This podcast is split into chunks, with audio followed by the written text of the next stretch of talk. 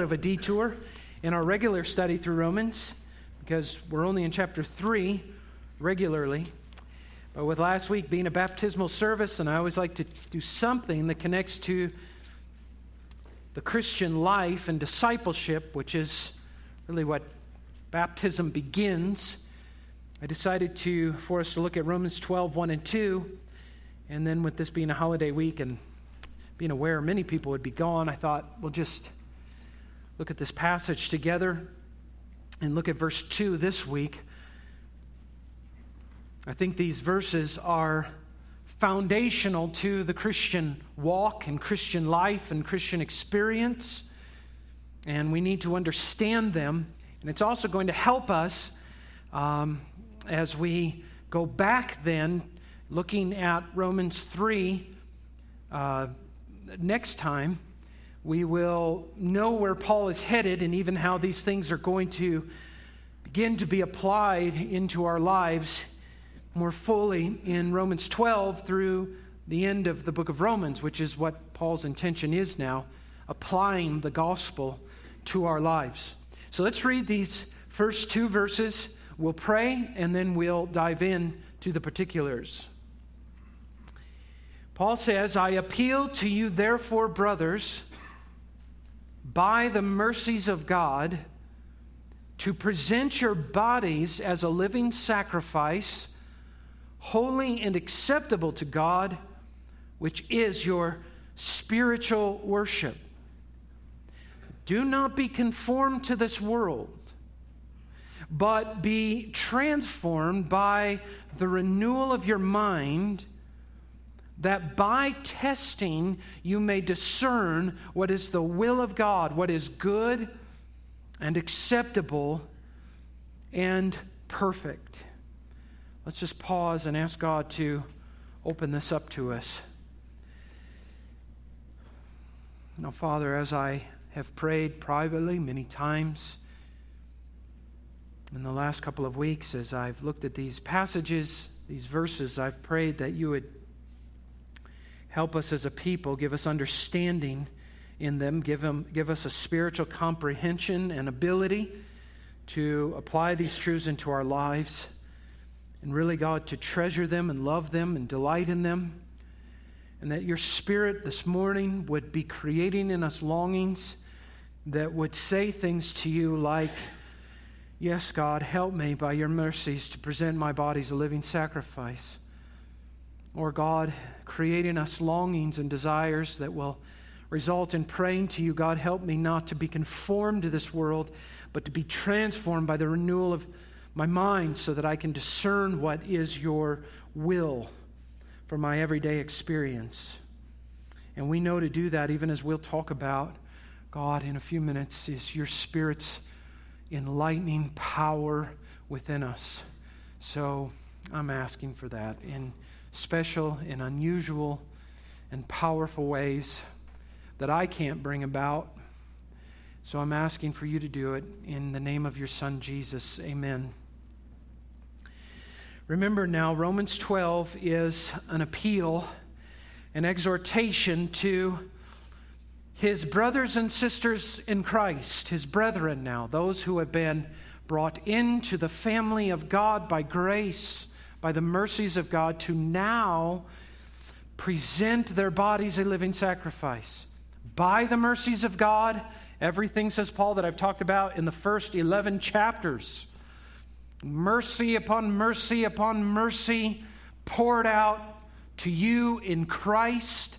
Now, based on that, respond with the only reasonable way of responding, which is an entire life of worship, of presenting your entire being, your bodies, as a living sacrifice, holy and acceptable to God. That's where he began. But he continues in that same stream of thought, based now on everything I've taught, says Paul in Romans 1 through 11 now. These truths in verse 2, and there are two commands in verse 2, so its structure is really easy to break up. There are two commands given, and then there is a way in which you're to obey the command, and then there's a result that will happen. If you do this, this will be the result. So the first command is do not be conformed to this world. Second command is in contrast to that, but be transformed, okay, which is a command. And then the way you're going to do that, be transformed, is by the renewal of your mind. And if you do that, the result will be that by testing, you may discern what is the good and acceptable and perfect will of God for your life. Okay? So that's how it's structured. Two commands, a way we obey it, and then the result of our obedience to it. So let's look at the first command. We'll just break these up individually. First command do not be conformed to this world. I think it is critical now that we park right here on this command and understand just exactly what Paul is getting at here. What is it to be conformed to the world, and why would that be such a bad thing? Okay? Do not be conformed to the world. The word conformed means to model after, or to form according to a pattern or mold. So we might put it something like this Paul is saying, Do not model yourself after or allow yourself to be modeled after the world. Don't fit the mold of the world. We know that expression, right? We don't want to fit the mold of the world as Christian people, which cues us in, by the way, on a very important theme in the New Testament that we have come across many, many times is that Christian people are to be different than everyone else. When you become a Christian, you are going to be still in the world, but as Jesus prayed, you're not to be of the world. There's always going to be a distinction between us and the world. The Bible is always reminding us of that. But do not be conformed to the world. Don't, don't be formed to its patterns. Don't be fit into its mold. And it's implying that this could happen, Christian. You could, even as a Christian, remember, he's talking to his brethren, brothers and sisters in Christ. He's assuming the ones he's writing to are saved people. And he's saying to them, don't let this happen. There's a potential there, Christian, that you could be molded into the world's form there's a danger there, so don't let it happen. Or it almost could have this nuance you are being formed, conformed to the world, so stop letting that happen. Either you aren't and you don't want that to happen, or it could be happening, so stop it. Either way, it could be implied by this particular command and the way Paul words this command to the Romans. And I guess it's left up to you to determine which part of that you fit. Because it's possible for all of us, friends, to slip into bad patterns of life and very quickly start fitting the mold of the world. And even to have that happen as a Christian person. Don't let the world conform you to its pattern. And don't be conformed to the world's pattern. You know, we have an old fashioned word that maybe we don't use it enough and we need to revive it, that I think describes what it would be for a Christian to be molded into the pattern of the world. It is the word worldly. You have become a worldly Christian if you allow this to happen. It's an old fashioned word.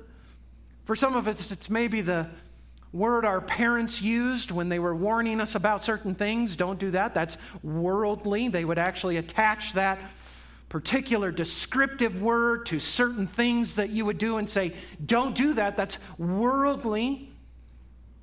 And perhaps in younger generations of Christians, they grow up and they kind of balk at that sentiment and they begin asking this question, which is a bad question.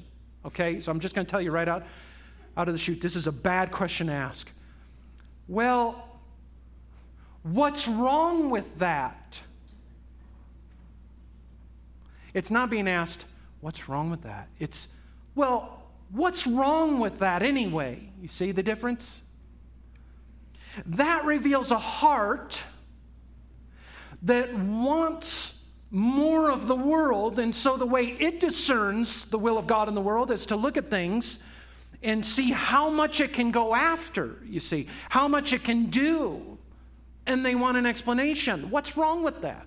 Oh, there's nothing wrong with it. Show me a verse that tells me that's wrong, you see. That's a bad way to approach things, and it's certainly not the way that God, by testing, wants us to discern His will in our lives. So, remember where we're going here in verse 12. You're getting to the point where you're able to analyze things in your life, like what you're going to do and what you're not going to do, or who you're going to spend time with or who you're not going to spend time with, or how you're going to organize your day or how you're going to spend your time. Things that the Bible doesn't really give you a verse that says, do this at this time or don't do that at that time. Doesn't like map out your entire daily existence for you. That's going to take discernment. You're actually going to have to choose between one or more things and say, this is the good and acceptable and perfect will of my God, so I'm going to walk in that, you see. That's the goal of where we're headed. Now, worldly people aren't even thinking, I mean, God's will for the moments of their life, I mean, it doesn't even pop into their mind. That's an ungodly person. You know what godliness is? Godliness is the idea that we are, that God is in the mind, in the heart, at all the time. All of our life is lived in the presence of God, and we know it, and therefore we want to live out His will in every area of our lives. That's godliness. The ungodly person is person that that doesn't even come into play. Maybe the only time that some people, their pattern becomes so worldly, they, they slip into the only time they're thinking about God is maybe right now. Have you ever gotten through a day and you thought, man, I've not even prayed today? Not even talked to God at all. Not, a, not even a, not a time set apart from God, but like I haven't been thinking about God. That was a worldly day. Who was at the back of the Bible God? Didn't he say this? Aaron always quotes this to us. He says, uh, Have a good day, but also a godly day, because what good is a good day if it's not also a godly day, right? Something to that effect. What good is a day if it's not also a godly day, right? Don't be conformed to this world. This is again another command, just like the one before. Remember last week we talked about the idea of presenting your bodies a living sacrifice, and when do we do that? Every day, all the time, throughout the day. And this is another example of a command that is when do we do this? Do we just do this one time? I'm not going to be conformed to the world ever again. Okay, that was done now. Now I can move on. No, it's every day. Because you see, friends, the world has a draw and a pull and an appeal, and we have sinful flesh the way you were before God saved you, your sinful flesh is still there and it loves it. It wants to go back into its pattern.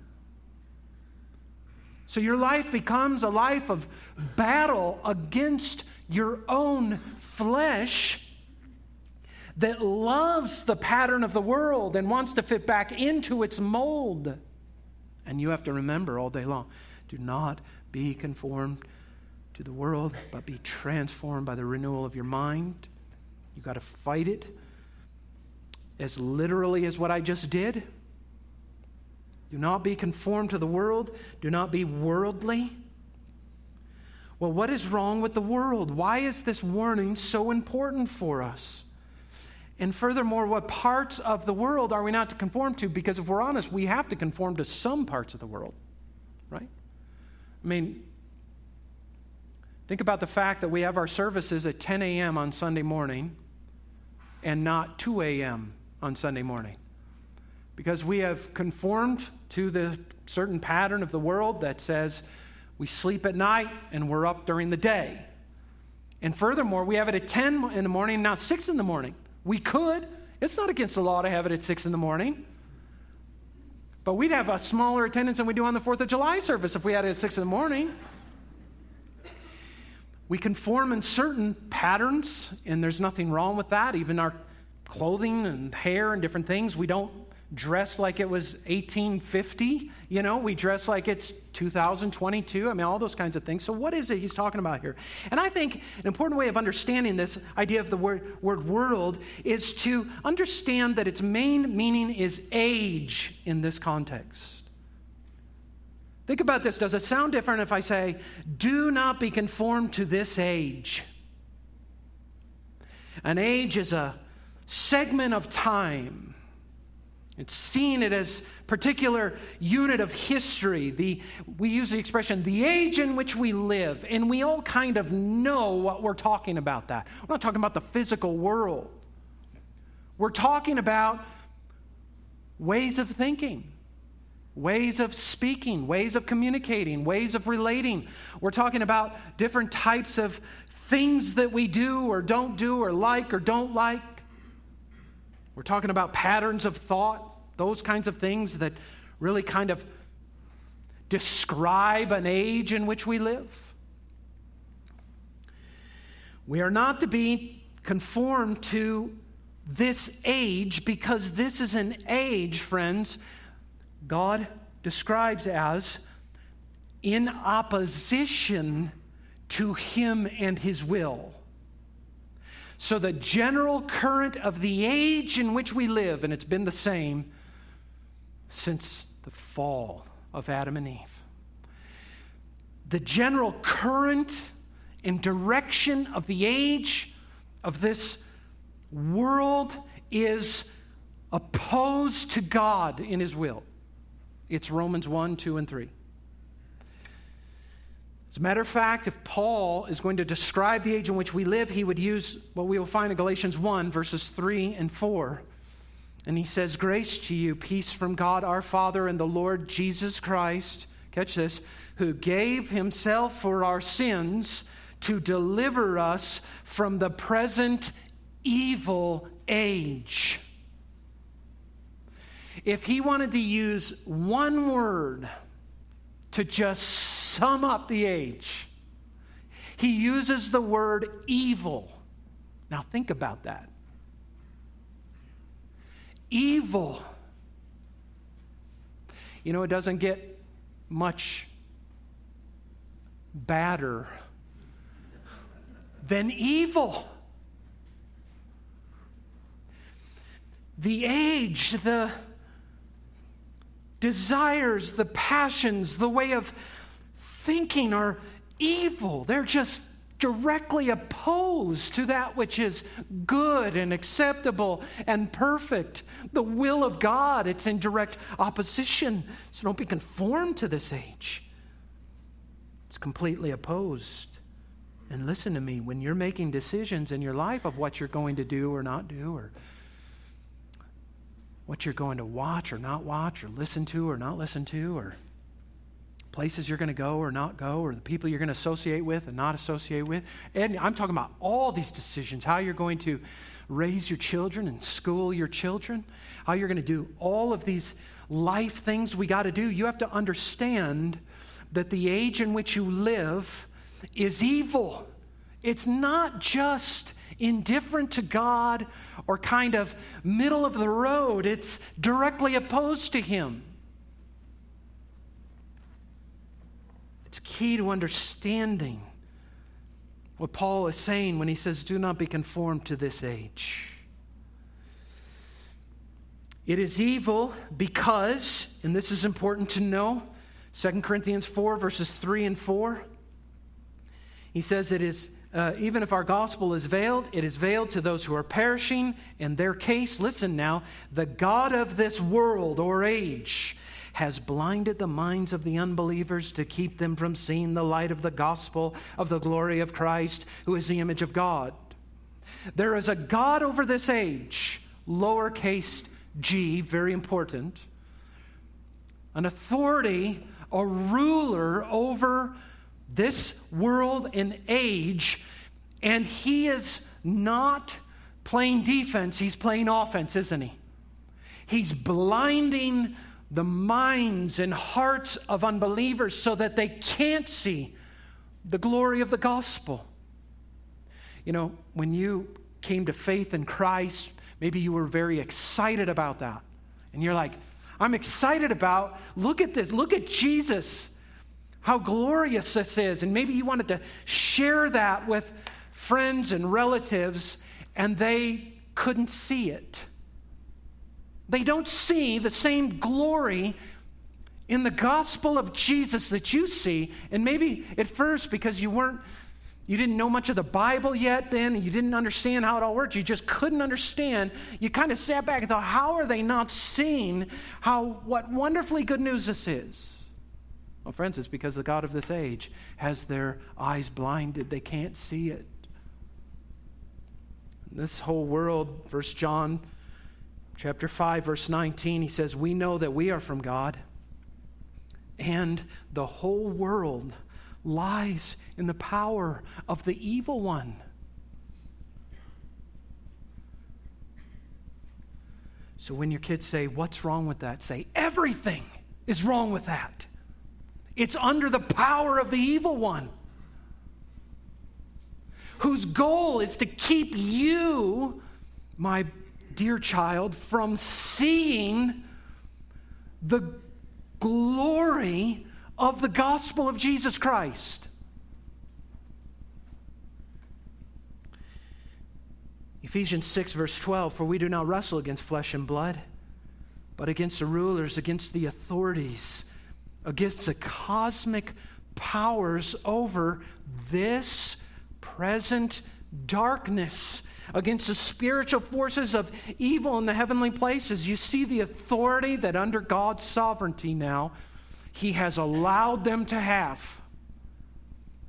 And they are ruling and blinding people to the gospel, and they are controlling and directing the minds and hearts of unbelievers. This is what we mean by spiritual warfare because all of a sudden now, when you're brought into Christianity and you see this so clearly, you recognize, though you can't see them with your eyes, you can certainly see the results of their work, can you not? Can we not even look around in our own culture, in our own generation, and see this is true? Look at what they're doing in the minds and hearts of unbelievers. Look at how the prince of the power of the air is in many ways directing and influencing and blinding people. And notice again Galatians 1, verses 3 and 4 Grace to you and peace from God our Father and Lord Jesus Christ, who gave himself for our sins for this purpose, to deliver us from the present evil age. Did you catch that when we looked at it last time? One of the results of the cross of Jesus Christ that we will get to in Romans 3, chapter verses 21 and beyond, the cross work of Christ, one of the things he was doing there at Calvary was delivering us, rescuing us out of this present evil age, so that as we live now in this present evil age, we're not conformed to it any longer. This is why we no longer live in it. This is what you've been rescued out of now. You've been delivered through the cross of Christ from the present evil age. We are to be now a kingdom people in a non kingdom world, a people of light in the realm of darkness, a people of good in a world dominated by the evil one. We are, as Paul will go on to say in Romans 12, do not be overcome with evil, but friends, overcome evil with the good, you see. This is where we have been delivered out of it. And that's why Peter will say in 1 Peter chapter 1 verses 14 to 16 as obedient children do not be conformed to the passions of your former ignorance but as he who called you is holy you also be holy in all your conduct since it is written you shall be holy for I am holy you see You've been saved out of that now, Christian. So Paul says, on, based on the mercies of God, don't be conformed to this world any longer. That's who you were. Now you have been rescued out of it. Now, second command, but be transformed. And then we'll get to by the renewing of your mind. But just catch the command be transformed. Very important word, again, to understand. It means to change inwardly in fundamental character or condition, where all true Christianity starts, by the way. So, anyway, if we're changed inwardly, where's that at? In the heart, right? All true Christianity the transformation, any change, anything begins internally in the heart and then works its way out. That's what true Christianity is. It never starts on the outside working its way in. It starts with this inner transformation of your very being by the Holy Spirit, and then that works its way out. That's exactly what this word is communicating. As a matter of fact, I'll give you the Greek word because we will understand it even fuller if you hear it metamorpho. And we get our English word or our scientific word, our biological word, metamorphosis from that. And if I remember biology appropriately, when we talk about things like caterpillars into butterflies, we're talking about metamorphosis, transformation inward, outward, and it blooms out into this beautiful thing, right? From a creepy crawly to a beautiful, fluttering, gentle butterfly. That's metamorphosis. And that, my friends, is the idea of the Word. And that is what we are being commanded to do. Notice it's a command. Be transformed. That's interesting because it's a passive command, which means you're not doing the transforming. The transforming is being done to you and for you. That's interesting, isn't it? You're being commanded in the Bible to do something you can't do, it has to be done for you. You, friends, cannot change your inner man.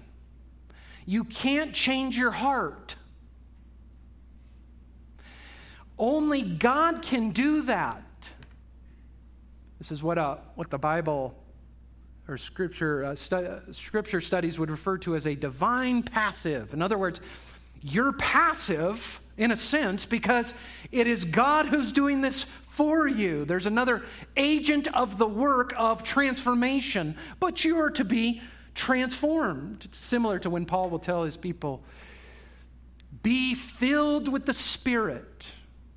Well, I can't fill myself with the Holy Spirit of God. God must do that. And Paul would say, exactly. Now, be filled with the Spirit. Or be transformed. Well, I can't transform myself. Exactly, but be transformed. And interestingly, too, it's a continual command, which means be being transformed.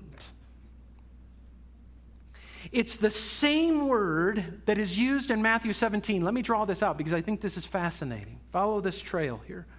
Matthew 17, verses 1 and 2. And after six days, Jesus took with him Peter and James and John, his brother, and led them up a high mountain by themselves. And he was transformed before them. It's the same word, transfigured here. Transformed. So when you're thinking about the concept of transformation, I want you to think of Jesus on that mountain and they're seeing him literally right before their very eyes, being transfigured before them, and his face shone like the sun, and his clothes became white as light. It was a glorious transformation. The glory of God revealed through Christ to them. Getting a glimpse, by the way, of what we will all see when he returns again, when he returns, Jesus said, in his glory. We're going to see it. And we're going to stutter around like Peter did and not even know what to say. We're going to see his glory. And the beautiful thing is, too, in 1 John, we're told, and when we see him, you're going to be like him. See what Paul has already explained in Romans chapter 8 is that we are right now in this fallen world waiting for, listen, the revealing of the sons of God in glory. That's what you're waiting for. So, how does that connect us then? Matthew 17, verses 1 and 2, connect us, and Romans chapter 12, verse 2, connect us then into this. How are we to be being transformed, and how is this happening, and how do I wrap my mind around that? 2 Corinthians 3:18 I think gives us the key to fully seeing it, what it is to be transformed. Paul says, "And we all with unveiled face beholding the glory of the Lord, think on the pages of scripture, because now your, your eyes have been opened. You can see Jesus and his glory and the glory of the gospel in your Bible. Now you see it. We all, with unveiled face, beholding the glory of the Lord, listen, here's our word, are being transformed right now into the same image. Whose image? The glory of the Lord, from one degree of glory to another. That's what God is doing in you, Christian. It's a glorifying transformation into the image of the Lord of glory, Jesus Himself. And He says, For this comes from the Lord who is the Spirit. So when Paul says, Be transformed, he's saying, The Spirit is transforming you. Be allowing this to happen. Don't do things that would interfere with this, like being conformed to the world, grieving the Spirit, quenching the Spirit's work of transforming in you. You're cooperating with this, if you want to use that word. You're not working against the Spirit's working in you, be being transformed. This is coming from the Spirit, and He's transforming you into the image of Jesus. This is what Christians are talking about. What's it mean to be transformed? It means to be transformed into Christ likeness now, from one degree of glory to the next, until one day when we're with Him and you're fully glorified. But now you're in this life of transformation, and the Spirit's making us more like Jesus, you see. This is a glorifying transformation brought about by the Spirit, continued by the Spirit, and yet we are commanded to cooperate in this transformation process so that we begin to look more and more like Jesus Christ right now, you see. That's powerful. Matter of fact, Paul said in Romans chapter 8 already, verse 29, he said, For those whom he foreknew, he also predestined to be conformed to the image of his Son, in order that he might be the firstborn among many brothers. So don't be conformed to this world. Man, the Spirit, walk by the Spirit Keep in step with the Spirit. Follow the things of the Spirit because the Spirit is transforming you into the image of Jesus Christ Himself. So do not be conformed to this world, but be transformed. Now, is there a practical way that we're to do this? How does this transforming process happen? And yes, there is. He answers it. Romans 12, verse 2 Be transformed. How do we do that? Look at the next phrase by the renewal of your mind. So, by the renewal of your mind. Now, your mind comes into play here.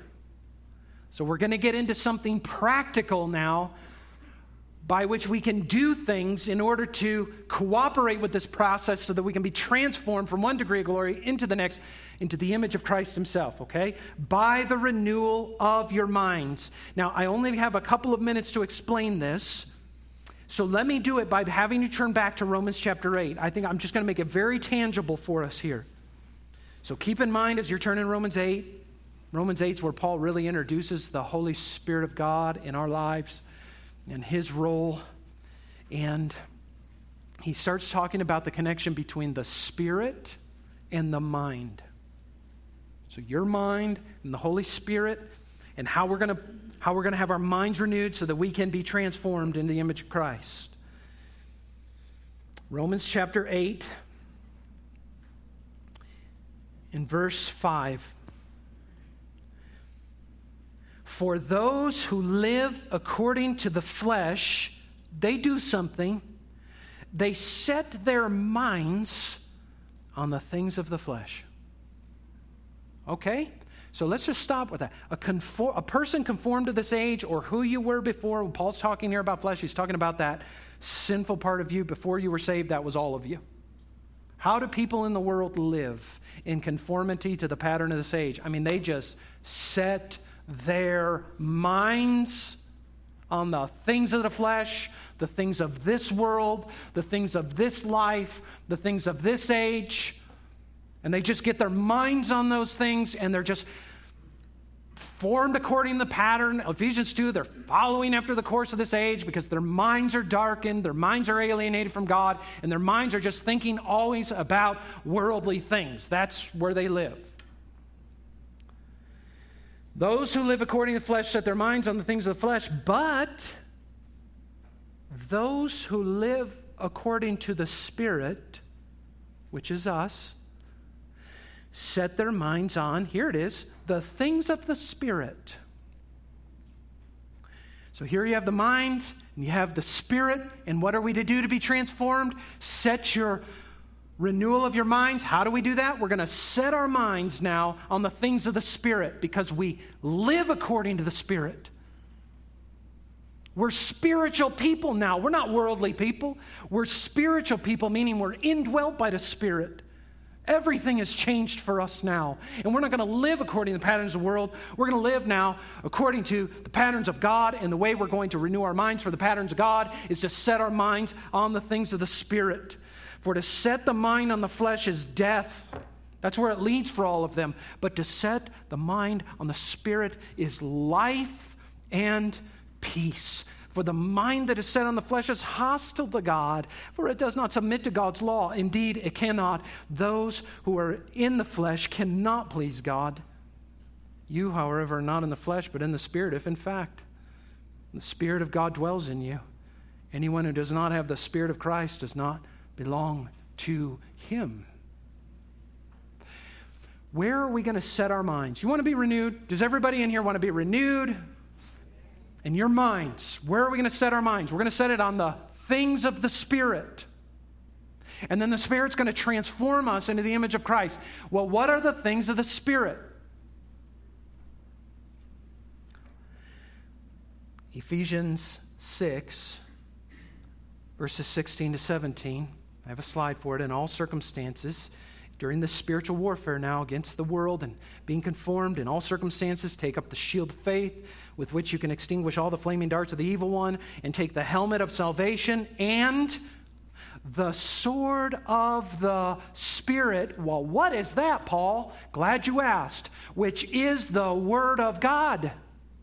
Friends, this is the thing, these are the things of the Spirit and in a very practical way have been given to the people of God.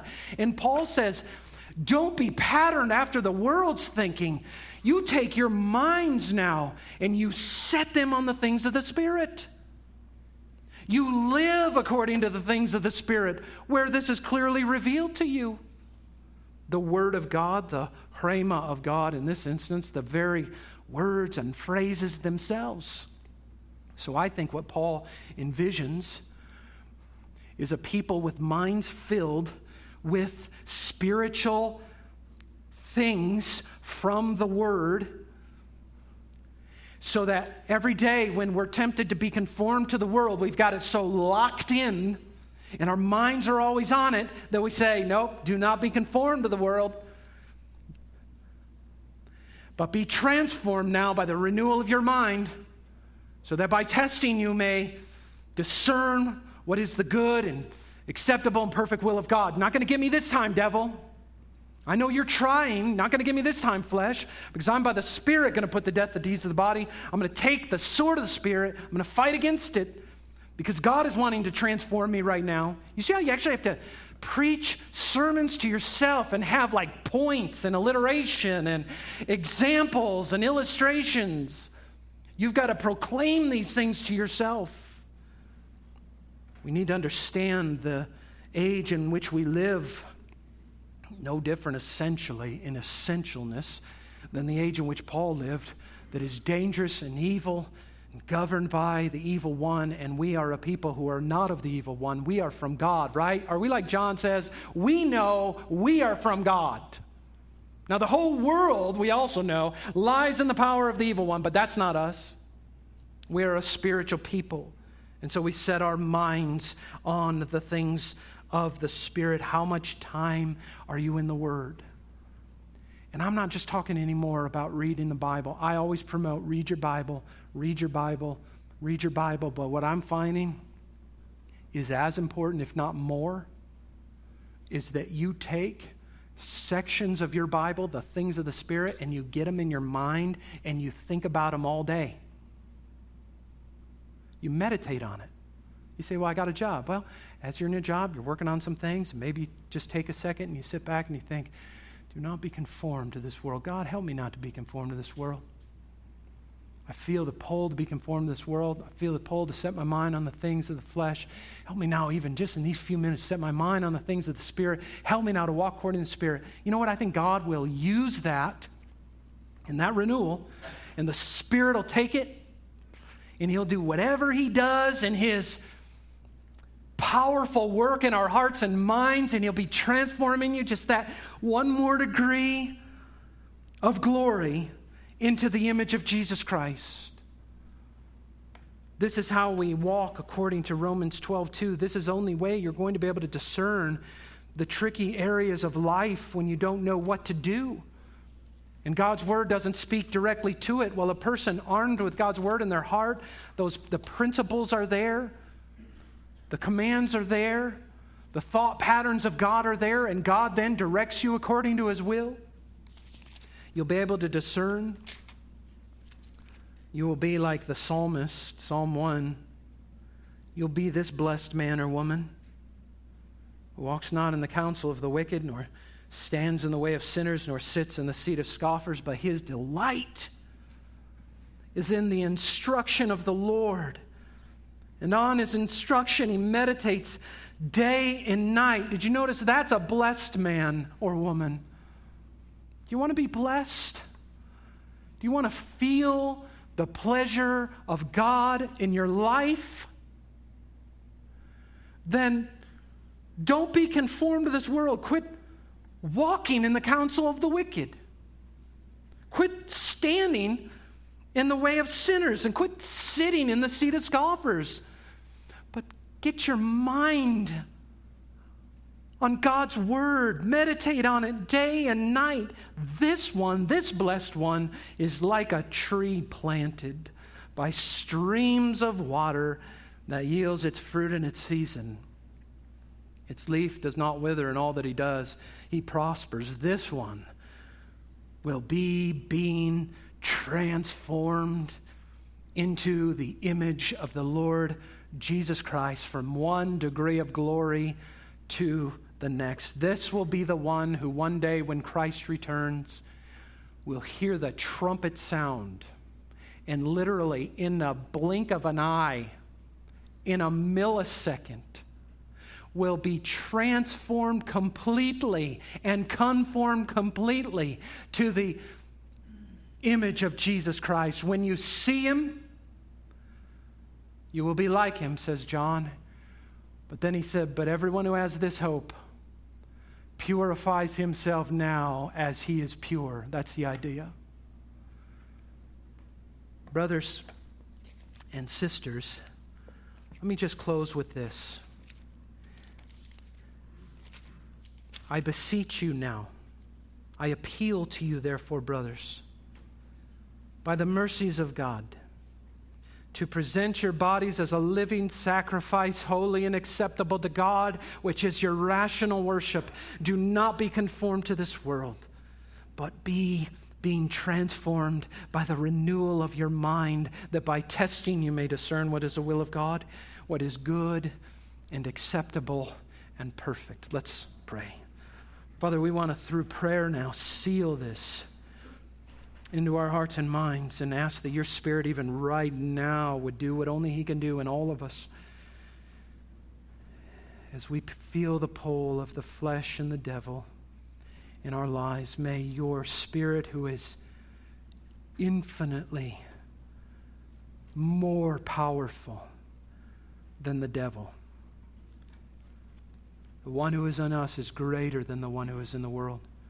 And so we pray that his work would override our flesh and the work of the God of this age that we could be a transformed people for your glory. And we ask it in the name of Jesus. Amen.